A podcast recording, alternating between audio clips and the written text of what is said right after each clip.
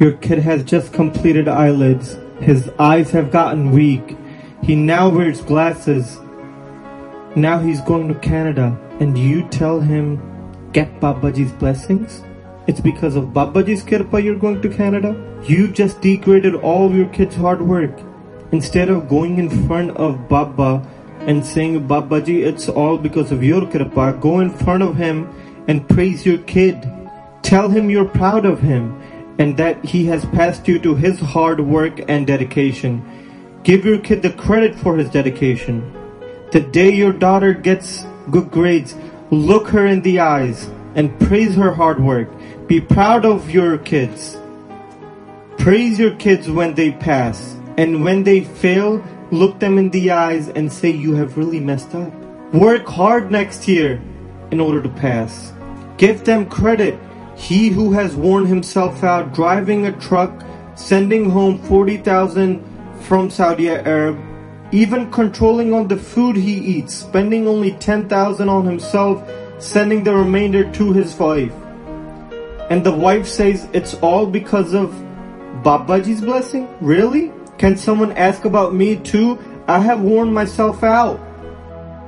Give them a pat on the back sometimes for all the things you say, it's your blessing, it's your blessing, it's your blessing. Sit your husband down with the entire family and tell him, we can never repay your debt.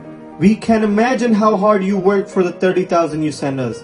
Learn how to say thank you. Thank your son, your father, your husband, your wife, when she's taken care of your house in the right way, saving every penny. She has spent 20, 30 years with you happily. The thanks you say to people like myself, give that thanks to her, who has left her house since 30 years to spend her entire life with you. She has taken care of everything that belongs to you. In front of her, say, if it weren't for you, I would have never been here today. Thank you. Try it sometimes. Watch her head rise in pride. Learn how to thank the worthy. He who has worn himself out working hard, learn how to thank him. Don't know who you think you're thanking. God resides within my mother, my father, my kids.